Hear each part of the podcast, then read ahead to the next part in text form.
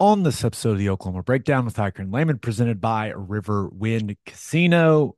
We discuss a few things that Texas's AD said this week that will affect OU football.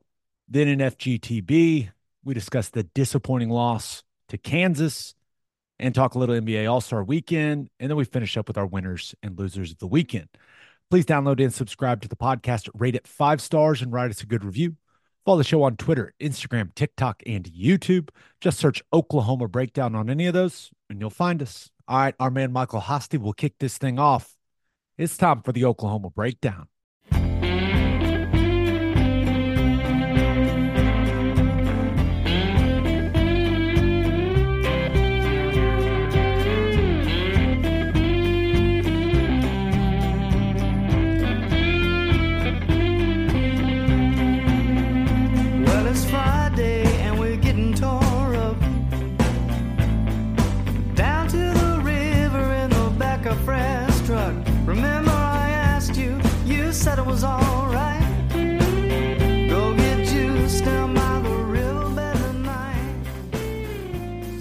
It's a beautiful Sunday, February 18th, and you're listening to the Oklahoma Breakdown with Ikard and Lehman, presented by River Wind Casino.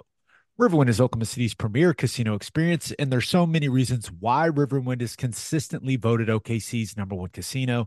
But it all starts with their amazing variety of gaming thrills and excitement. Riverwind's beautiful award-winning environment plays host to more than 2,800 of the latest electronic games with a huge selection of table games, including blackjack, blackjack match roulette, and Teddy's favorite, craps. No matter what your game, Riverwind has it in spades and hearts. And to learn more about their gaming promotions and entertainment options in the month of February, all you got to do is visit riverwind.com. Riverwind Casino, simply the best. Now, we're recording this on Sunday afternoon. Please leave us a five star review and a nice comment. Also, if your business wants to advertise on the podcast, please email us at the Oklahoma Breakdown at gmail.com. Ted Lehman, how we doing, sir? I'm doing fantastic, my man. I cannot complain. As you can see, I'm uh, playing a road game right now down in beautiful, well, not beautiful. I'm in, I'm in Dallas. I'm in Dallas. There's beautiful parts of Dallas. We've got a lot of listeners in Dallas. Choose your words carefully, Lehman. If you like concrete and tail lights, then Dallas is your place, baby. That's fair. there, there's some really nice areas. There is. Dallas is vast. There's some beautiful areas. Shout out to There all our. Dallas listeners, even the ones that say they live in Dallas when really they live in McKinney. Yeah. Every, I feel I like a lot of people just view a hundred miles within Dallas. Uh, it's Dallas. Well, it's hard because there's some blurred lines. You know, I'm sure whenever they're talking to people that live in Dallas, you know, they say it differently than whenever they're talking to people that live in Oklahoma, because to us, like, it's all the same thing for the most part. yeah. It's it's so big that our little minds can't comprehend the, its vastness. That's right. Let's talk some OU football. Let's just avoid talking OU basketballs for for as long as we Mm. can. How about that? We'll Okay. we'll get there. We'll get there in FGTB, but we don't often break down what the Texas athletic director is saying typically. But this week, Chris Del Conte gave his annual town hall. And honestly, he said a lot of things that are going to affect OU football. So that's where we're going to start. And first of all, I think it's really cool that he does that for their fan base, kind of a state of the program, state of the Mm. athletic program address. But he talked about OU Texas. And it got a lot of people's attention, including ours. And here's the quote from CDC. One of the things I'm also looking at is moving our OU game to 2:30 on ABC. That'd be fantastic too. End quote. Ted, we've talked about this before on the podcast. This is something that has been discussed for years about moving that game away from 11 a.m. It certainly gets my attention when the athletic director for Texas makes a statement like that. And it almost makes me feel like that game moving to 2:30 is inevitable. Yeah. Was was it at 2:30 last year? No. No. Was When the 11 last- a.m. Was it when was the last time we had a 2:30 kick? My I want to say when I was playing, we had it was a random time. It was like a 2 p.m. kick or something like that. Okay. But it hasn't been since? It's all been 11? Every every one that I've done as part of the radio crew has been part of uh, has been an 11 a.m. kick. Okay. All right. Yeah, I um I think 230s it, I mean, that's the prime that's really the prime window. Um it's it's the prime party window for the Friday night before and you know, it's it's a little bit easier probably to the the bad thing about 11 a.m. kick is everyone is arriving at the exact same time, which makes it really difficult. 230 kick, you're going to get a wider range of arrivals, which makes things a little bit easier easier for people that are traveling too. People that want to drive down for the day of the game makes it a little bit easier. So, yeah, I mean it's it's a I don't know rating what ratings wise if 230 is a better window because 11. I mean, you can say what you want about 11 a.m. kicks, but they have tremendous ratings. That's why they keep throwing Oklahoma in those windows. But um, I'm I'm all for it. 230 kicks fine with me. I was I was a little surprised by the amount of OU fans I saw on social media saying they didn't want it. That you know they they like it at 11 a.m. And I get that, but I, I just don't think you can have it both ways. You can't say, "Hey, we want to be in the SEC, we want to be in the big leagues, like we want to be featured in the big leagues," and then say, "No, we don't want our most important game in the big time time slot." I just, I just don't think you can have it both ways because two thirty on ABC, it, it's the new two two thirty CBS slot for the SEC. That is where they are going to put their biggest game of the weekend. That is going to be the featured time slot for that conference. It's a good thing if OU Texas is in that time slot 100%. because that means you are on the biggest stage in the sport that weekend. And especially if it's in that time slot every single year, that's a ton of exposure for Oklahoma football. Yeah. Now that game gets a ton of exposure no matter when you play it, Ted, but I just don't think you could say we want to be part of the SEC. We want to be taken seriously. We're coming to the SEC to win games. We're you know, we're not taking a backseat to anyone and then go, no, no, no, but we don't want that game at 2:30. I just I don't think you can do that. No, uh, my guess is it's it's probably a a smaller group that wants the wants it to stay at 11 a.m. I don't know. I mean, I guess I can see it both ways. Like if you're watching on television at home and you're not making the trip to the game, the 2:30 is clearly better. Not even close. If you're going to the game, I can see how 11 a.m. may be preferable. Uh, I it's probably going to be a much cooler early part of the game, right? Um, it's going to get hot no matter what usually, but 2:30 it's going to be you're going to be getting baked. I, I get that. Uh, 11 a.m. like you can you can show up on Friday, do the Friday night thing, go to the game, and still get home at a decent time. I but 2:30 is ultimately that's where you want to be. I want to say that I want to say every OU Texas I played in was at 2:30 except for the 2000 year was at 11 a.m. I think. Other than that, I thought they were all 2:30 and that was pretty commonplace for a while before this whole 11 a.m. thing started, right? And, that's the thing is you look at this is a classic pros cons situation. And one of the cons that I keep keep seeing people bring up is oh the fans will just get so drunk.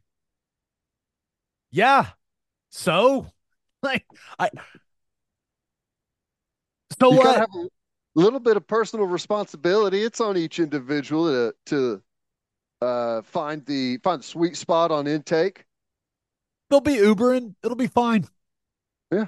I, I don't think all of a sudden a bunch of just melees are going to break out in the stands.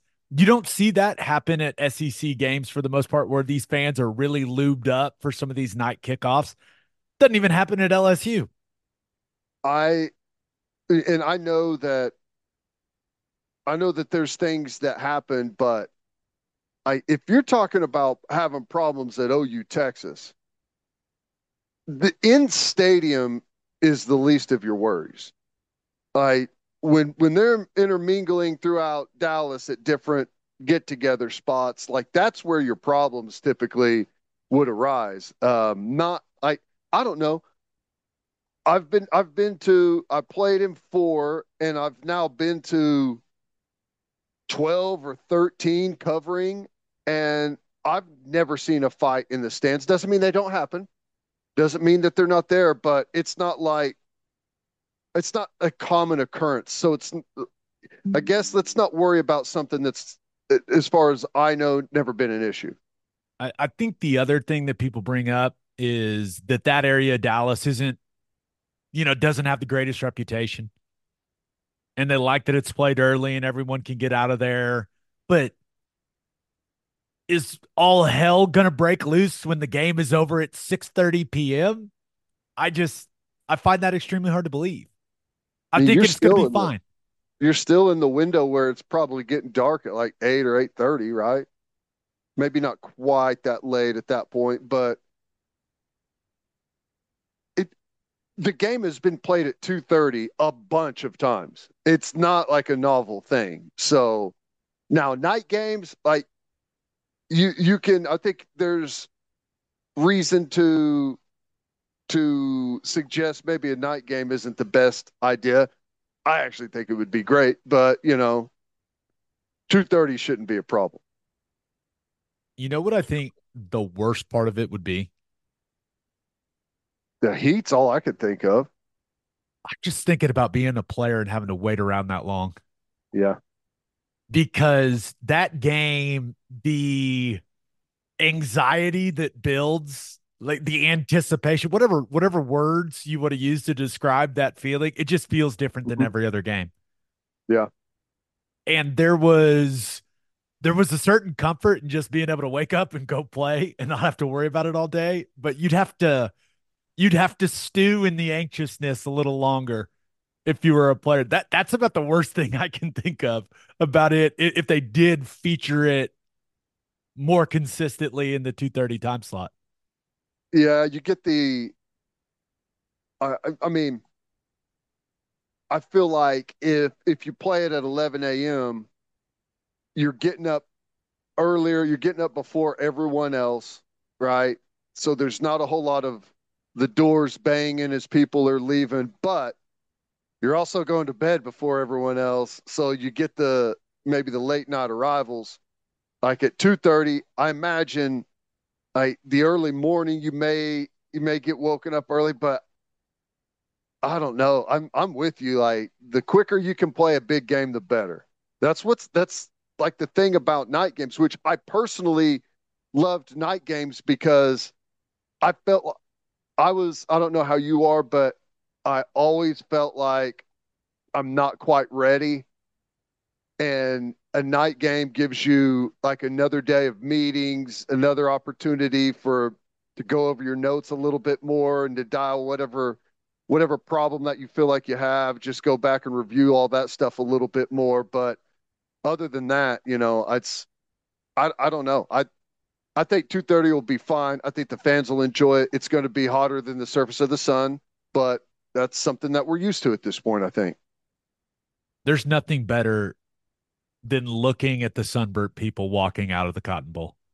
That last, that October sunburn just hits a little different, right? You've had time to lose that summer tan a little bit, but you still mentally, it's still there. Wrong. Just, did you think you were tougher than the sun. Did you not put any sunscreen on? Oh, there's some there are just some absolute gems of sunburns walking out of that thing. By the time you notice it, It's it's far too late, baby. It's already cooked in. You're gonna have the OU on your cheek forever. You know, it's just bright red. The only other thing I can think of that would be a negative, and it just dawned on me. I think I take one nap a year. I'm not, I, I just can't nap. I try, just not good at it. Not my thing. But for whatever reason, after that game, I can get a nap. It's not a long one, but it's basically my one nap of the year. If this thing slides to 230, that annual nap goes away. But I'm willing to sacrifice it. I'll do, Yeah. I'll do that for it to be the featured game in all of college football that weekend. Um, yeah, I support it, even if I, I lose my nap. I may be a a two nighter, or I guess for me actually a three nighter for the first time because an 11 a.m. kick I can usually leave, hit the uh, hit I-35 north, and be back at my house in time for the primetime kickoff game, whatever that is, usually. But um, I may just have to hang in Dallas for an extra day. I like the sound of that. Nothing wrong with that. Nothing wrong with that.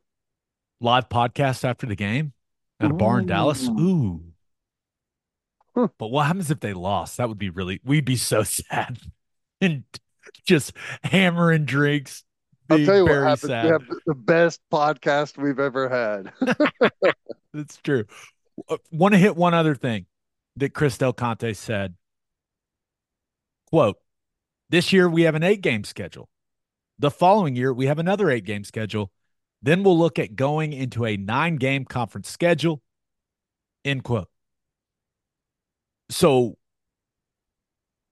does that mean that we're looking at OU having another eight game SEC schedule next season, Ted? Because that's how I interpreted it. That they're going to play eight SEC games this year. They're going to play eight SEC games next year. And then once 2025, or I guess 2026 rolls around, maybe they bump it up to nine. I know Yeah. some people thought they would go nine next season, but I do think it's smart for the SEC to just see how things work out with the 12 team playoff with an eight game conference schedule. Yeah.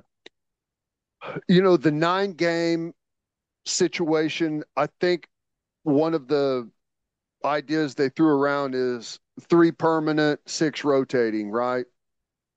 I mean, that's fine, whatever. But with the eight game schedule, originally, like one of the thoughts was with how things were going to be scheduled is that every SEC team is going to play OU in Texas in the first two years, right? And that makes sense if we just kind of swap schedules with Texas. Who they play this year, we play next year. And that all makes sense. And I'm down with that. But the interesting thing, and I, I didn't hear the clip, but it was relayed to me as though Del Conte said that they're going to play A&M every year they're playing him this year. In order for them to play him next year, if it's still an eight game model, like that's won't be the original case where everyone plays OU in Texas in the first two years. Now, I don't know the context. Maybe he just meant that once He- they move to a nine game, He wants to play them every year, maybe is what he meant. maybe. That's Which their desire. considering they didn't want to play him every year before. They absolutely refused to play each other. But um, I don't know. I the nine game schedule is like I'm I guess I'm curious to see because we've got some great non-conference stuff that's slated here for the future. The nine conference games, it starts to make that look look a little bit different, you know, because there was a point where everyone was like, okay, let's start scheduling these tougher non-conference games. But now, if everyone's going to start playing nine conference games, then it's going to be, well, are we so hot to with the 12 team playoff? Are we are we so hot on playing all those games? I don't know. Just have to see how it plays out. Hopefully, everyone still plays the good non-conference stuff. And what happens if they expand the playoff even more? Happens if it's a 16 team playoff? Then does it make more sense to play eight games or nine games? And, and let's not forget the financial piece of this because from what I understood, ESPN and the SEC had some conversations about adding a ninth conference game. And it didn't sound like ESPN at that point in time wanted to pay for it. So is this a, you know, two more years, a little more time for the SEC to convince ESPN to pay them more money for more conference games? Maybe. I don't know. But with the with the amount of money that they're shelling out for the playoff, I I don't know. But you know, if those games make sense, they make sense. They're all, not all SEC games are premium games, but they rate really good. And you know, if you add a conference game for everyone, you're going to get some extra really good games that are going to do really well. And financially, it would probably be worth it. But you know, I I don't know. I it's so hard to because we we just don't know how the 12 team playoff is going to go. And I think that's probably I think everyone would probably not mind waiting to see how it plays out the first year before we make any big long uh like ironclad decisions that we can't go back and change. I I don't think OU playing another eight game conference schedule in 2025 is a bad thing at all. No. I, I guess if you could guarantee they're supposed to play Vandy that year, but I am when you when you factor in that they've got Michigan in the non-conference in 2025 I would would I love a ninth conference game? Sure. Maybe it's an extra home game. Uh, we want the fan base to get as many great games in Norman as possible. But two years kind of easing your way into the new conference isn't the worst thing in the world. No. Not scared. Not scared. I'm just being realistic about the situation. Yeah. I mean, it's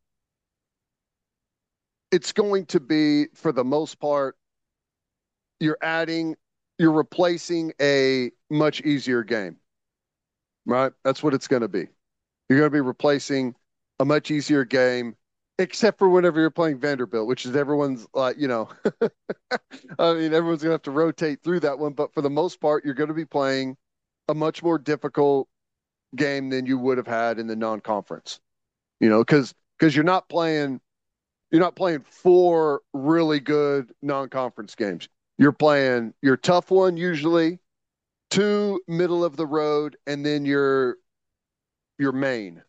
Right? You're probably still going to have your main. You're probably still going to have your tough one.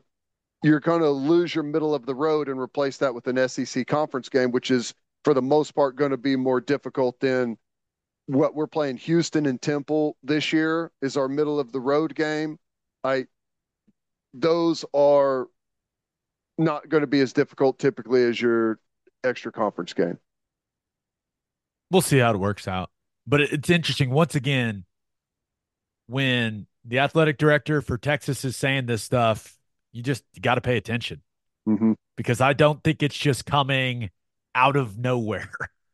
right. So, a couple things that their AD said that certainly uh, certainly could affect Oklahoma football. Let's get to call your shot. We asked you guys the most important thing that happened this week for OU football. And this one, it's the best one. Only one we're going to hit comes from at Boomer Damn Sooner, who says that EA college football is coming out this summer. He has an interesting question on the end. Who will be our highest rated player? His money is on Stutsman or Billy. Yeah. Kind of has to be, doesn't it? I I would think that's an interesting conversation between those two guys.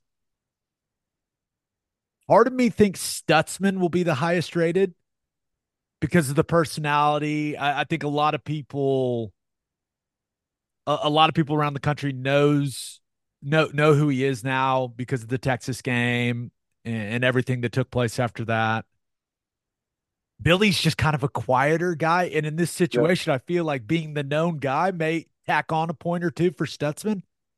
Yeah, I, I think that that if I had to if I had to single one out and and pick, that's probably who I would pick.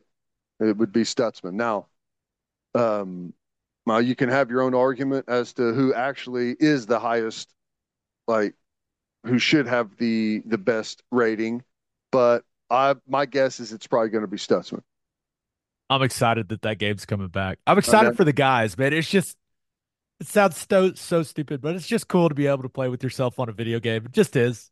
Yeah, it's like I I feel for the all the guys that never got that opportunity. You know, it's uh, whenever it went away, shouldn't have shouldn't have gone away, but if we get it back, I think we'll be happy. There was that little that lost decade there in between, but I I think it's going to be awesome. I'm glad that they were able because there for a while it looked like, oh, here we go because of the NIL stuff. Like, there's no way this is going to happen to get everyone to sign off on it. But here we are. I'm I'm thrilled. And you know, I like my son plays Madden, and as you know, he's not a huge sports kid, but Madden has like introduced him to a whole new world of, of players, like old players, like you do all the, you know, the legend stuff. You can get a bunch of players on there and, you know, it it brings more people to college football. That's what I'm excited about. There's gonna it's gonna bring more people to college football.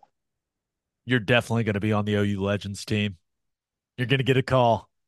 I don't know. I don't know how they're gonna do it. Um I'm still a little skeptical. I know that they released the trailer. I watched it, I, I don't know, five times. It was just fired up about it. They released some of the graphics, like that stuff, but I'm just gonna need the game. I guess you don't even go and get games anymore. You just download them to your your right. gaming system, your console. But until I am actually playing the game, I'm still gonna be slightly skeptical because of the NIL and legal piece of it. But it felt like a huge step in the in a great direction with everything that they put out this week. I was oh, fired 100%. up, man. Hundred percent. It feels good. Like I, I guess I still felt like whenever I saw the trailer that shouldn't we have seen a little bit more than what we saw? You know, like it almost feels like because it was supposed to come out. There was supposed to be some type of announcement or commercial previously, right? And it didn't show up and everyone was all panicked. It almost feels like they slapped this together as an answer to that, but I don't know. I if if we hit the the estimated date, I'll be happy. I'm with you. and talk some basketball. Let's get it done. But first, Love's Travel Stops is now offering a nationwide 10 cent per gallon discount on gas and auto diesel. Just download the Loves Connect app and scan your barcode at the prompt on screen and watch that price drop 10 cents per gallon. Across the country, the Loves Connect app unlocks exclusive deals and can help any traveler plan their route or meal on the highway. So before you hit the road, be sure to download the Loves Connect app to save 10 cents per gallon and experience the country's best highway hospitality at Love's Travel Stops. Love's also has you covered if you forget your phone charger or headphones with their expanded mobile to go zone. And of course, don't forget to grab yourself some of that delicious Java Amore.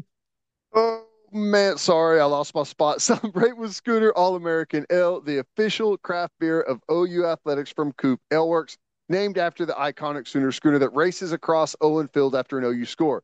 You can join in on the celebration with an ice cold beer from Coop Works. You can enjoy it at the Palace on the Prairie, at OU athletic events, at the bar, at the tailgate, and in the comfort of your own home. For more information on Schooner All American Ale, visit schoonerale.com. Must be 21 to purchase. Please drink responsibly. Schooner All American Ale, the taste of game day and Simple Modern is an Oklahoma owned company founded by former Sooners. Their mission statement is We exist to give generously, and they've given millions away in product and donations to nonprofits all over the state and all over the country. Simple Modern is a great company with a great mission, and their products are also the perfect swag for any small business owner. You can customize tumblers, water bottles, and coffee mugs to give to current or potential customers. They will love the quality and how trendy they are. Check that all check them out, check it all out, check it all out at simplemodern.com. Football guys talking basketball. They lost to Kansas again. Mm-hmm. Seven in a row. Is that right? It's been a long time. It's been a while. Been a while. Been a while. Sooners lose to Kansas 67 57 now. Porter Moser's group did not. They didn't have Soares. They didn't have Hugley. Kansas got McCullar back. And Hunter Dickinson looked decently healthy, was moving well. He just killed him. 20 and 16 for Dickinson. You look at Hugley would have been able to match up a little better, just another body to make things difficult on Dickinson, even though that he got her after he got after OU in their first matchup pretty good. So yeah. maybe I'm just trying to make excuses. But Soares, he, he has been their best player in conference play. So to not have him was a big blow, but it, things look good in the first half, Ted. Look yeah. good, but the, it, it really felt like that game shifted a little bit in the last four minutes of the first half, where it it it, it felt like oh, OU was playing really, really well. They were up by 10 and just could not close the half strong. And Kansas made some defensive adjustments in the second half with what they were doing on some of the ball screen stuff. And the Sooners just, oh man, they struggled in the second half to score the basketball. My goodness. Yeah. Well, you had that one oh gosh, what was the score? You know, you're you're right around the five, four or five minute mark in the second half, and you know, Kansas just goes on this this little tear where you're right there, you're within range, game's fairly tight, and then we miss a wide open jumper. Kansas grabs the rebound, goes goes down, gets an easy look, come back, miss another wide open three. Kansas goes down. I think they got an and one or something. Come back down, miss a wide open jumper, long rebound. Kansas goes down, score, and the game's over. In like three trips up and down the floor, you just you you you strike out on some threes, which you hit in the first half, right? Which which you know gave you the lead and and had you where you're feeling good about it with your confidence, and then it just so happened that they they went on that little run and we could not hit the wide open looks. And i mean i know there was a lot more that happened throughout the game but that was kind of just like in the baylor game you know we had that that good competition and then that little swing there before half and it totally changed the entire game. And you know that's un- unfortunately we've been susceptible to some of those this year it was a tie game with nine and a half minutes to go in the game. Yep. 46 all. And Kansas just completely dominated the game down the stretch. And yeah, it, it's disappointing. Would it have been, you know, could have could OU have won that game if Soares and Hugley weren't hurt? I I don't know. But if you short shoot four of 22 in the second half against anyone, you're probably going to lose. One of 11 from three in the second half. It's just with the way that it started, scoring 57 points at home. Yeah. It's rough. It hurts. It's not fun. I was not having a good time. I was watching it at a bar in Atlanta. They had draft Guinness. I said, bartender, more please. I need it. But I, I I'm trying to look at the positives from this game. I continue to like what I see from Jalon Moore. The energy, the attitude, the confidence. He was really good in the first half. I wish he would have hit some more shots in the second half. Mm-hmm. Javian McCollum, it felt like he had that swag back in the first half, and then kind of just disappeared. Had some bad yeah. turnovers that led to easy buckets for Kansas. I, am just trying to. I, I, I don't want. It, it feels like a lot of people are just giving up on on this team, and I don't want that to happen. But as I sat and thought about it, I was like, what what are the positive takeaways from this game? Yeah. The first half, I guess, is the answer. Half. You know, I think um, it's interesting whenever we had uh, Coach Moser on the other day, you know, one of the things that he was talking about that he, he thought they'd be better at or were better early and have lost a little bit is just straight up shooting the basketball. You know, it's it's you got to make shots. And whenever you're getting wide open, wide open looks at three, you got to make them. You got to make a uh, a decent percentage of them. When you got wide open mid range jumpers, you got to be able to knock them down. When you got little, you know, offensive rebounds, you got an opportunity to put a little layup back.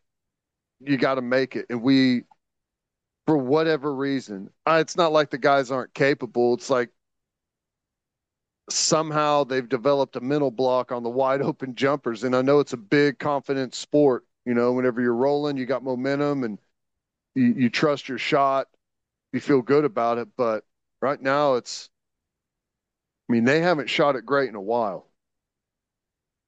I think Oweh is really struggling with his confidence when it comes to shooting the ball. He's developed a pretty noticeable bad hitch mm-hmm.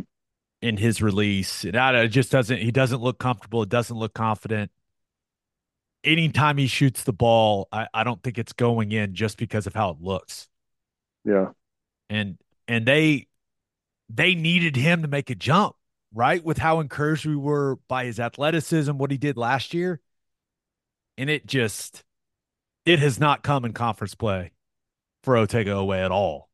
It's unfortunate, man. I, I was I was hoping he'd be a guy that would be a huge contributor to this team, but offensively, especially, it's just it's not coming together for him. No. And unfortunately, we're going on the road to Oklahoma State, so that's a rivalry game. You're going to get you're going to get Oklahoma State's best game of the entire year, right? And it's not going to get easy at all. Like there are no get right games the rest of the way for Oklahoma. So I I, I wish that you had like a little buffer before you enter tournament play and you know I would say that their their work's not done to make the tournament and you know it may come down to that road game at Texas the last game of the season to like that may be a playing game for Oklahoma and Texas to see who makes the tournament. That would be that would be quite dramatic. But they get this week off, so hopefully they've got no game on Tuesday or Wednesday this week. Get so healthy. hopefully then get Soares back, then get Hugley back. He's been good, man. He's been he's been a real bright spot on both ends of the floor too. Mm-hmm. I mean, he's been He's been really strong for him in Big 12 play, but need those guys back on the floor. Got to go win Bedlam round two. Oklahoma State is not a good basketball team. I know that Stillwater is now it's not what it used to be when you talk about going and playing in Gallagher but but I'm sure that the crowd will be going one. for that one. Yep. That's right. Not gonna be easy. You got I mean, you gotta get it. I think what we're 18 uh, wins right now. And 18 and 8. 18 and 8. Usually the magic number is going to be around 20 to make the tournament. Like I still think they're a tournament team. I still think they're going to get to 20 wins, but it it's going to be tough down the stretch. Only other thought I have on that game, I really like Johnny Furphy. He's good what do you have, 15 and 9? If he yeah. sticks around, and I don't know how long he's planning on being there, so the guy can play. He's got a chance to be an all-time hated Jayhawk. yeah. He really does. Just everything about him, the haircut, the way he plays, the guy can ball. He's got he's got serious hate potential. But Yeah. I, I just don't know how many years he's going to stick around. He may be a one and done guy for all I know. I haven't really checked in on his, you know, kind of where he where his draft status, where his draft stock is at, but he Yeah. sure hurt the Sooners on Saturday. My goodness. It's one of those it- feels like it's Kansas does this pretty often where they just kind of just kind of float around. They don't look like they're any real threat. I mean they're good but don't look like a real threat to to go on a run in the tournament. And then right the last couple weeks of the season they start to look like a totally different basketball team and I wonder if this year's going to be the same We'll see. But Sooners got to bounce back. Got a full week to to heal up and then a big one in Stillwater next Saturday. Talk a little Thunder. NBA All-Star weekend. Congratulations. A formal congratulations to Chet Holmgren and Jalen Williams on their Rising Stars championship with Team J- Team Jalen. How about that? It was even named. It wasn't named after Jalen Williams, but it. Hey, he's Might name, his well name is. Jalen. His name is Jalen, and he was on Team Jalen. So you you knew he was going to do something important, and J Dub ends up hitting the three to win the whole thing, which was really really cool. But that really all that matters. I'm glad that they got that recognition. I think everyone is acknowledging how exciting those two guys are as players, like separate, even separate from what Shai is doing. There's a lot of talk about how exciting the future is for the Thunder with those three guys. But all that matters is that they got out of there healthy. That's all I care about. I They didn't didn't land on anyone's foot. Chet went up for a couple of those lobs and he threw him down. And I'm cheering. I'm like, no one get near him. Get away. So I know it. It's and you it's throw funny. and Wallace in there too. He he comes out clean. So that that's all I was worried about watching that. I was like, great, great guys, do an awesome job. Please, please don't roll an ankle or do something. Uh, same feeling. So I'm in Dallas down here watching my niece play soccer, and you know she was in a one of these big. Uh, it's basically an all-star game for this nationwide club thing, uh, whatever. But the whole time watching the the game, it's all I can think about is like, careful, careful, don't you know? And I'm I'm nervous watching her play. She's coming to OU, so that's going to be awesome. Thrilled about that, but gosh, watching her play is I'm over there trying to act normal, but it's all I'm thinking about. It's the same thing whenever you know you're watching uh your all-stars in the all-star game. It's like, can we please not injure our best player in an all-star game that is meaningless? Please, can that can that not happen? we are recording this before the actual All Star game is played. And I'm sure Shai is going to do some great things. I do think it would be hilarious if he just plays his normal game and he just randomly gets to his spots around the elbow and is just shooting mid range jumpers the entire game. Just just killing them with his mid range game. I, I think that would be no hilarious. alley-oops, no running the the floor, and Doesn't and leave the ground once. dunk. Just mid range only. Go hit the bank from the from the wing. Yeah, that's awesome. That would be funny. he his style when you think about all the star players in the NBA, maybe Jokic is probably number one in this conversation, but a guy you're not worried about him doing something in an all-star game where he could end up getting hurt. I feel like that list starts with Jokic and then Shai is probably next on that list. Like Giannis is going to be flying through the air doing something crazy mm-hmm. that's that's not Shai's thing. We're good.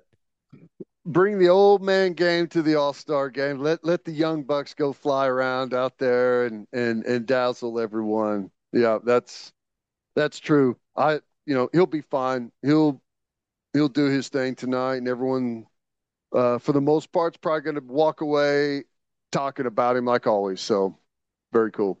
Hopefully he hits 17 mid-range jumpers and wins MVP. There you go.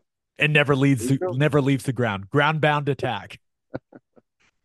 Let's finish up with our winners and losers of the weekend. But first, all you grill masters, listen up. Didier Ranch delivers premium quality beef that is 100% raised in Oklahoma right to your front door. Go to didierranch.com, D I D I E R ranch.com to order one of their premium quality beef boxes and use promo code Oklahoma15 for 15% off your order. Filet, ribeye, New York strip, sirloin, steak burgers, they've got it all and they ship anywhere in the continental US and Oklahomans get deliveries in just 1 to 2 days. The only thing better than having a lot of premium beef on the O and D line is having premium beef delivered right to your front door. Didier Ranch, tradition, taste better and head to the garage for hand smashed patties, butter toasted buns, and some ice cold beer. It's the perfect spot to watch any big game. And with all garage locations being open to 10 p.m. or later every night, it's the go to late night spot. Visit eatatthegarage.com to find a location near you and order online from the garage in your neighborhood. As always, Ted, kick us off. Who do you have as your winner of the weekend? nice win last night. OU baseball with a really nice win over Tennessee. Uh, Tennessee's been one of the best baseball programs in the country for a while now, and uh, a really nice win over them. And and it was late. It was ten innings. Uh, I think it was one to one. Uh, I think both teams scored in the fourth, and then it was scoreless. And then in the top of the tenth, we we kind of blew it open. I think we scored four runs there.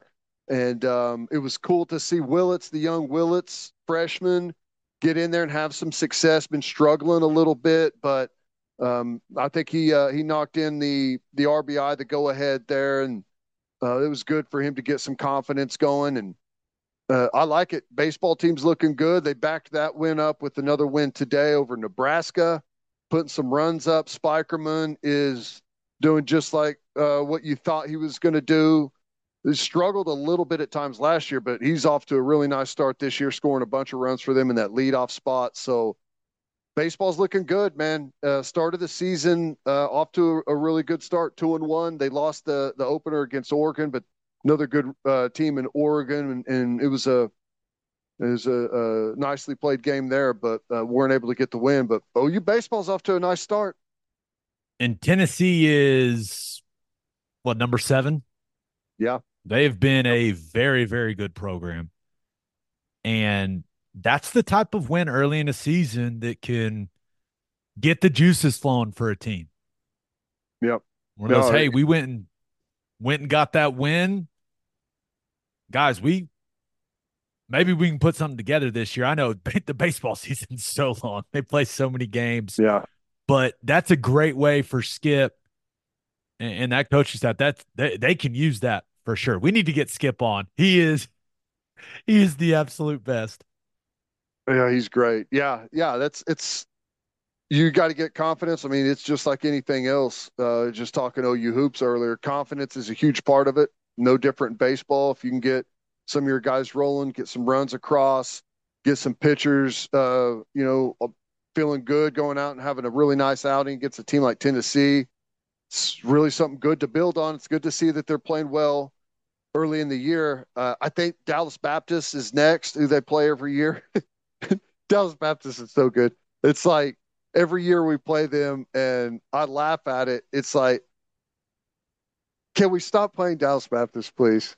Can we please stop playing that team in baseball? There's they're so scrappy every year, but feel good about where they're at right now, and uh, I think it's only going to get better. Dallas Baptist ain't ready for the chaos, Ted. Don't be scared. I hope, I hope not. I got faith in the guys. Don't worry about it. But but you combine that with clearly how OU softball has started. Shocking. They're just they're rolling. Yeah. 66 but, straight now. Is that what it's up to? I, I have lost count. Yeah. I've lost count. It's it, let me know when they get to 100. Right. Which is right. in play. But yeah, Diamond Sports. It's that it, it, it's getting going. We'll be locked in. Yeah, and we're getting close to that that home opener in, at Loves Field. It's March one, and he got some work to do to get there. It's going to Hey. be the paint's going to be drying whenever they're uh, when first pitch comes across. All I know is you do not want to let Patty Gasso down when it comes to that deadline. I know That is not I I would not want to be that construction team. So I've got full faith. I've got full faith that it's going to be ready to go. Let's go. Need it. Who do you have as your loser of the weekend? Okay, this is kind of random. The uh the G League, the Ignite League. Uh Silver says they're going to have to look at that uh whether or not they're going to keep it around after just a couple of years. It's the league where it's like the in between guys that are not old enough to go to the NBA um have give them a chance to play some professional basketball before they're eligible. And the NIL situation in college hoops is kind of changing some of that. And I think it's interesting, you know, really don't care much about the Ignite League, but it's something that we've talked I, about. I love that you're calling it the Ignite League when they're just in the G League and it's the Ignite. It's the G League Ignite. It's a team. Gotcha. Gotcha. It's like a it's a It shows what I know developmental about it. team. right. Shows what I know about it.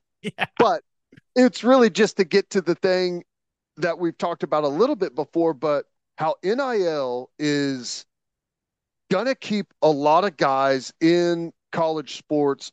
And I hope that this is one of the good things that we see come of it. Uh, Dillon Gabriel, you know, sticking around, going to play another year at Oregon. Probably had a huge influence for Stutsman and Bowman playing another year at OU. Whenever we talked to uh, Jim Nagy about, you know, some of the the Senior Bowl stuff, a record low number of juniors for them coming out, uh, at least for uh, recent years. So I think this is one of the good positives from NILs. We're going to see some guys stick around college hoops or college hoops, college sports a little bit longer. I I'm with you. I know this. I watch a whole lot more college basketball than I watch G League basketball. Because I watch zero G League basketball. I don't even watch the Oklahoma City Blue. But Yeah. And you know how much I love if it's Oklahoma City, I'm usually watching, but I I'm not dialed If you're not watching League. Oklahoma City Blue, nobody's watching that, That- blue. Hey, there are some people that go to the games and you guys are you guys are the best. You're diehards, but you you have to set certain limits. And I I do not consume G League basketball. But Big Monday, ESPN throughout the week, you know, all the the big slate of games on Saturdays, yeah, I'm always watching. I'd rather see and I know that you know every every guy's situation is different. And it seems like what they've done with the G League Ignite is you know, they do a good job of helping these un- these guys understand what it's like to be a pro. And you start getting them on that track and you're eating and you're training and you're doing everything like an NBA guy would do and that's that's the point of the program. But I want to see those types of guys play college basketball. Yep. And I just think it's way more fun for those guys. And you naturally you get this fan base wherever you go. Yeah, you got to go to school, you got to deal with all that, but you get this natural these naturally built-in fans the rest of your career, even if you're only there for a semester to play basketball. It just I just think it'd be way more fun. And you can make money now. Yeah. Well, uh, you know, th- th- the biggest edge in college sports is whenever you have an upper class heavy team, whether it's hoops, whether it's football. When you have a bunch of senior experience on your team, it matters maybe more than anything else. So I, I think it's awesome. It's going to help the product too. Uh, you know, the the better players that stay for longer, that have more experience, that are more well rounded, it's going to make the product better. So I'm down for it. I hope this uh hope the trend continues. It's one of the few things as of right now that we can look at in NIL, other than the guys getting paid, which I'm all for. Um, but you know, I, I think it's a, a nice little positive. if a guy is in position to go the ignite route, though, there have been some results of the last couple drafts that are hard to argue with. Jalen Green went number two overall in 2021. Kuminga went number seven that year. Dyson Daniels went number eight in 2022. 2023, Scoot Henderson went number three overall. They're all ignite guys. Yeah, they're they're there for a reason, right? No kidding. They're not just. It's not. It's We're just being selfish. We want to watch them play college basketball and be in those environments. It'd be so much more fun to have those special guys in college hoops. But we watch a lot of Thunder and we watch a lot of OU. At times, it looks like a different sport. yes, it does. Yes, it does. Ba- I think college basketball plays with a bigger basketball and a smaller cylinder. Are you sure you can see the exact dimensions from that Baylor camera angle? Oh, that's true. That's true. No, um, yeah, I hope that I hope this is a trend that that we see and it and it continues. And I hope they all go to Oklahoma Yes. and we win way more basketball games. That would make me happy. Yes. I think that would make Porter Moser very, very happy. Yes. Let's finish up with my winner and loser. But first, attention business owners, you need Insurica in your life. Insurica is one of the country's largest insurance brokers with 30 offices throughout Oklahoma, Texas, and the Southwest. Insurica is able to customize programs by accessing the latest information from many insurance carriers. They compare and contrast coverage offerings and pricing in order to design a cost effective, comprehensive program to meet your business's specific needs. If your business partners with Insurica, you'll save huge amounts of money and take back control of your total cost of risk. If your business wants to be best in class, connect with Insurica at insurica.com. That's I N S U R I C A.com. And head to opolisclothing.com for our podcast merchandise and the best OU gear out there. That's opolisclothing.com, O P O L I S clothing.com. Use promo code TED, T E D, for 10% off. That's opolisclothing.com. Use promo code TED for 10% off. Buttery soft and 10% off. For my winner of the weekend, random one. Thought about going with Ladd McConkey, wide receiver, Georgia. Ted, can you believe that it was the 10 year anniversary and they gave me a watch, a 10 year anniversary watch Wow. of me winning the Wuerffel Trophy. Went back and congratulations to Ladd McConkey. Really good player. Uh, got to spend a lot of time with him over the last couple days. Just a really impressive guy. I'll be rooting, rooting like hell for him as he progresses in the NFL. But yeah, the 10th anniversary of me winning that award. We hadn't been back in a couple years. And it was just awesome to see all those people. Uh, there's still a lot of the same people that were handling a lot of the things uh, when I won it, and it, it was fun to be around the guys. There was several guys that uh, came back as well. Got to chat with them. Stayed up late Friday and Saturday night, just talking, you know, drinking some wine, drinking some beers. It was it was awesome, and, and the award is it's grown so much since I won it. It used to be in Fort Walton, and I stayed in this bed and breakfast called Aunt Martha's. nice. It was like an old school bed and breakfast, and now it's in downtown Atlanta. The gala was on the field at the College Football Hall of Fame. It, it's just so cool to see how it's grown, and this is something I was talking to Danny Wuerffel about. College football has it's changed so much, but I feel like what that award is all about hasn't changed at all. It's about Yep. what you do on the field, what you do in the classroom, and then what you do in your community. And NIL and the port, like it, it hasn't changed that. So I, it was just, it was a refreshing weekend, man. I, I was really glad that we went back. That's cool. 10 years flies by, right? And Oh my gosh. that, it reminds me, this year is 20 years since uh, I won the Butkus Award. You need to go back, dude. Old, old, old, old. Whew. Man, but it was, it was really fun catching up with Danny Wuerffel, kind of getting the life updates from all the different guys. Uh, Sam Acho, of course, you know. Hey, congrats on the playoff, but uh, how'd that game in Dallas go? Don't come back for that one, Acho. Oh, he's the best. But just everyone that has a part in that award is they're just great people.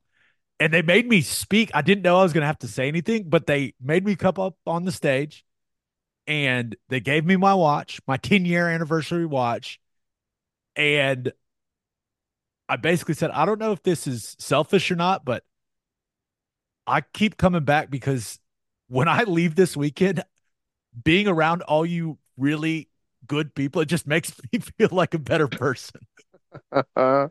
that's good. That's good. That's uh that's awesome. Well, I'm glad if anyone can step up there and have plenty to say on a moment's notice, it's you. And I didn't cuss, which you should have seen the look in Wuerffel's eye. He was like, "Oh no, we'll see, we'll see how it goes." No, uh, but it was great. It was a fantastic weekend in Atlanta. And by the way, Atlanta, sneaky awesome to take your kids. Really?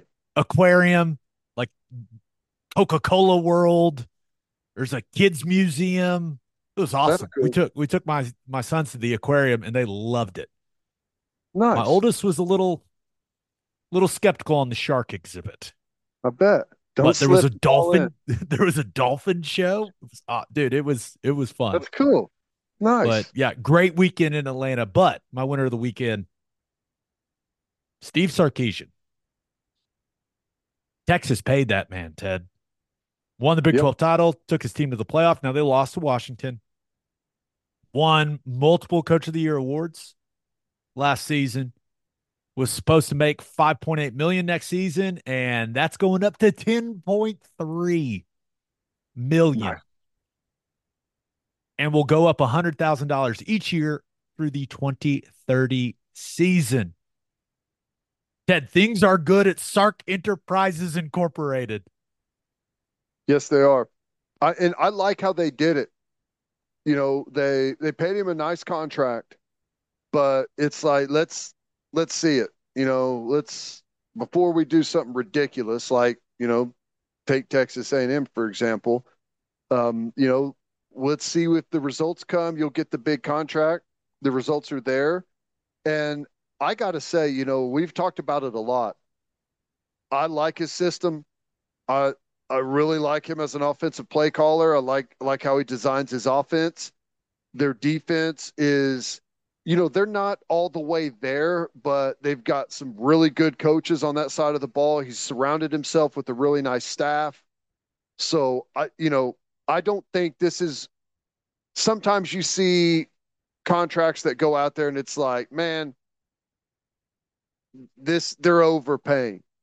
I don't think they're overpaying right now for Sark. I think he's done a really good job there. I was I was a little skeptical in the beginning, and obviously I was rooting for him to to not be really good, but he's he's done a really nice job there.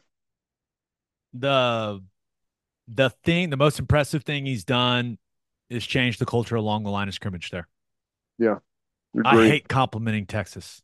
I hate it. It's a physical football team on the line of scrimmage. Mm-hmm. And that's that's been his biggest accomplishment. They're also they're recruiting at a very high level.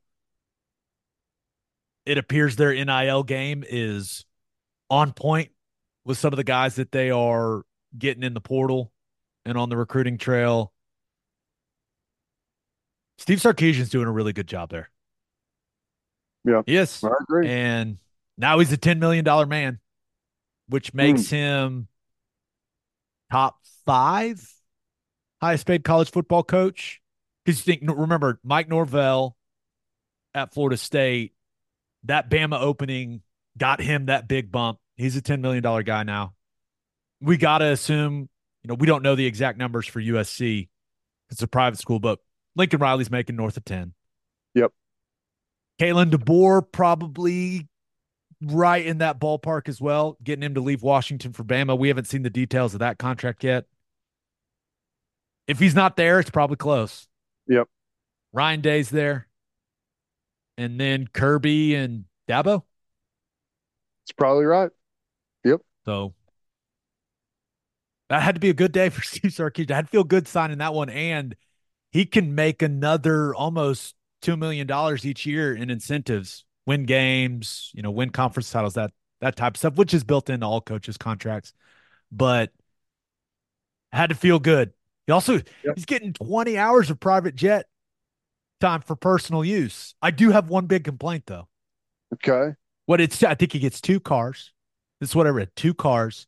He gets 20 hours of private jet time for personal use. So this isn't recruiting. This is outside all of his duties as the head coach. The hours don't roll over though. It's a use it or lose it situation. Hmm. If I'm Sark, I'm going to my agent and go, no, no, no. I want if I don't use it, I want it to carry over. What are That's they going to do? Say no? Well, here's the other thing though, is like coaches typically get like a couple vacations a year. It's like you don't have a whole lot of time. Now they're on on the on the PJs quite a bit, you know, for recruiting and everything, but for personal use, you just don't have a whole lot of opportunity for personal trips and stuff. But 20 hours is pretty good. I guess I didn't think of this. I guess he doesn't have to be on the plane. Right. Fly his family could just family to, to games and stuff or yeah. That'd be a good way to use it, but I've I've gone off track here. I'm now more worried about that than you know what the future looks like with him being the head coach of Texas. But it's kind of just the price of doing business in the SEC. And that's the thing I was thinking about. What's this mean for Venables? Really, all it means is if BV has success in the first couple years that OU's in the SEC, he is he's in line for this type of payday because this is what you pay your coach in the SEC. Yep. Nine yep. of the top 15, I looked it up, nine of the top 15 highest paid coaches are in the SEC. So Venables is going to have this type of paydays if OU has success. Just how it works, man. I it there's a lot of factors. I mean, obviously it's the most competitive conference and you got a bunch of big name programs in the conference, but they also get paid the most. Like the payout is the biggest. And with the biggest payout, you know, comes the opportunity to uh, to pass that down to the staff. So yeah, I mean, you win and you win at a high level, you make a college football playoff. I mean, I, the criteria on that's going to change a little bit with how we say making a playoff. I mean, maybe it is, maybe it isn't, but you know, 12, four to 12. But you know, that's the new number's 10 million. It's crazy. Up, up and away. Keeps going up higher and higher. I Congrats to Steve. When Coach Stoops first got a million dollars a year as a coach, I think it was right after the national championship. It was like, what? It's crazy. I think his first contract was like six or 600K or something like that when he first took the job at OU. Isn't that crazy? Hey, these coaches are dealing with a lot of problems. I get it. There's a lot going on. Hey, the money has just gone up and up and up around the sport. And I, I'm in no way suggesting they're not worth it. Congrats to Sark. You still lost to OU though. All right, moving on. Mm-hmm. My loser of the weekend, the dunk contest. I just and Mac McClung was awesome.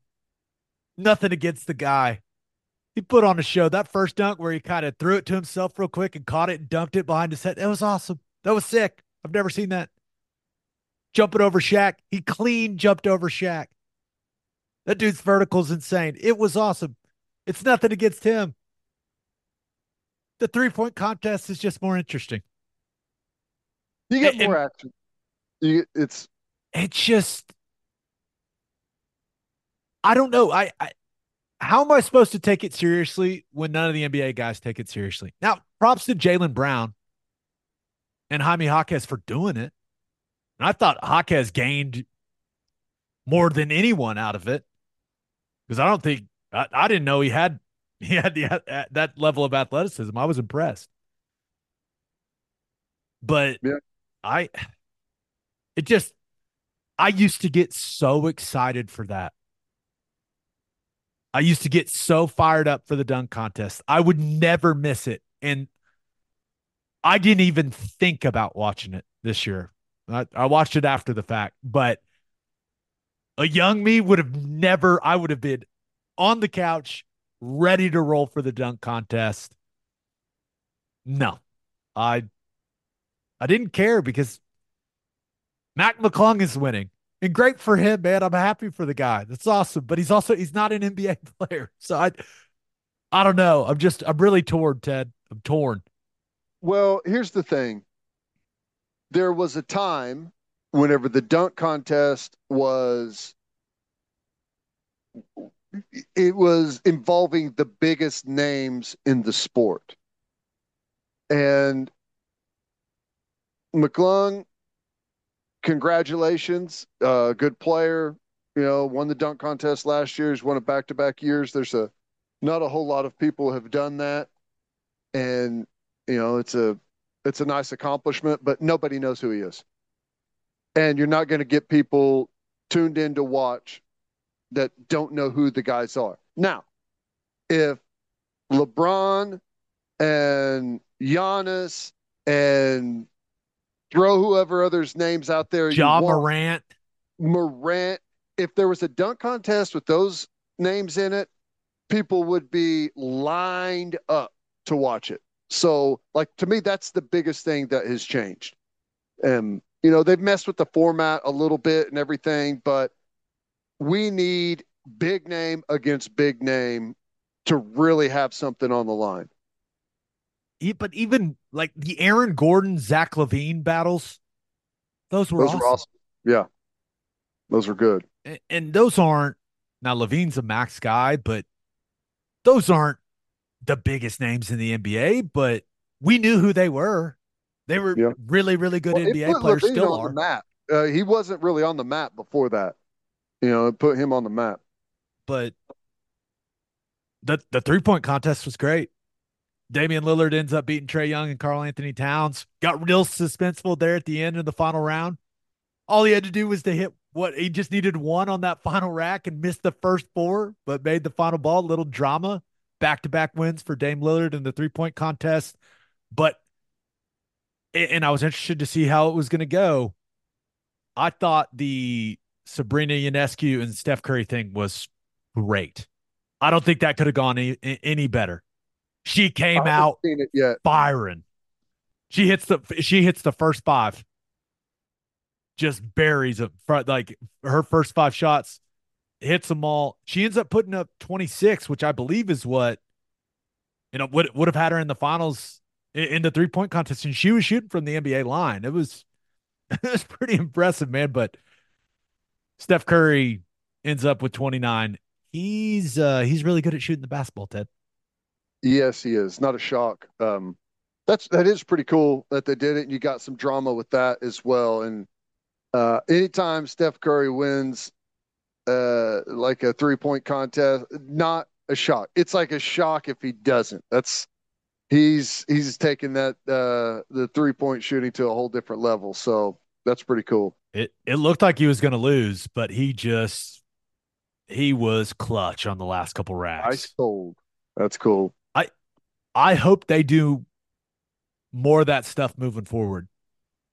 I actually would enjoy them adding a couple more WNBA players It'd be like a three on three, like cumulative score, three point contest type thing. I, I think that would just it would be fun and it, it gets the WNBA players more exposure. I, I think it, you always talk about it just brings more people into the fold. It'll it'll just yep. get more people interested. That's pretty cool. And you know, they almost is as as focused as everyone's become on three point contest. You should almost do like a uh a big man three point contest as well. Like, because a cool. lot of those guys shoot the three and do it well, you know, and Karl-Anthony Towns in there doing it. Like, you could split those up and have a couple, and maybe the two winners face each other. Something I don't know. I, I definitely think it's the premier event now. So I, I assume they're good. It's just the way it flows. It's a little longer. Like if you blink, you can miss a dunk, right? And and often a guy will go up and have like a really cool dunk in mind and miss a couple, and it just takes that moment away. So like the three point contest, it drags out the drama much better for television. hopefully the All Star game went really well. Shai MVP. Hopefully Yeah, of course. Mid range jumpers don't leave the ground. Shai. don't do it. Birthday shout outs. Happy mm. fifth birthday to Hudson Liam Talbert. Happy ninth birthday to Ignatius Wiggins. Why did you say it like it was a question? I because I've never I've never seen that name before. Is that Ig- right? Uh, I typed it, so it's not 100% sure that it's right. correct, but Ignatius Wiggins, that is an awesome name. It is. I love it. Happy 12th birthday to Kalen KK Maytubby. Happy 16th birthday to Peyton Schaff. S C H O P F. Shof, Schoaf. Scof. Shof, Shoff, Shof. I'm going Shof. Final answer. Happy birthday, Peyton. Happy 16th birthday to Aiden Hacker Hollingsworth. Happy 35th birthday to Whitney Ladick. Platic. H L A D I K. You're getting some hard ones, man. this to me on purpose. no, they're in they're in order like they always are. And happy birthday to Jim and Tracy Kaltenbacher. On that, take two. On that note, episode 397 in the books. We'll have a new podcast that'll drop on Wednesday. Just a reminder please subscribe to the podcast wherever you listen to podcasts. Please subscribe to our YouTube channel. Hope you all have a great start to your week. And until next time, we appreciate y'all for listening. Do what you always do, Oklahoma. Take care of each other.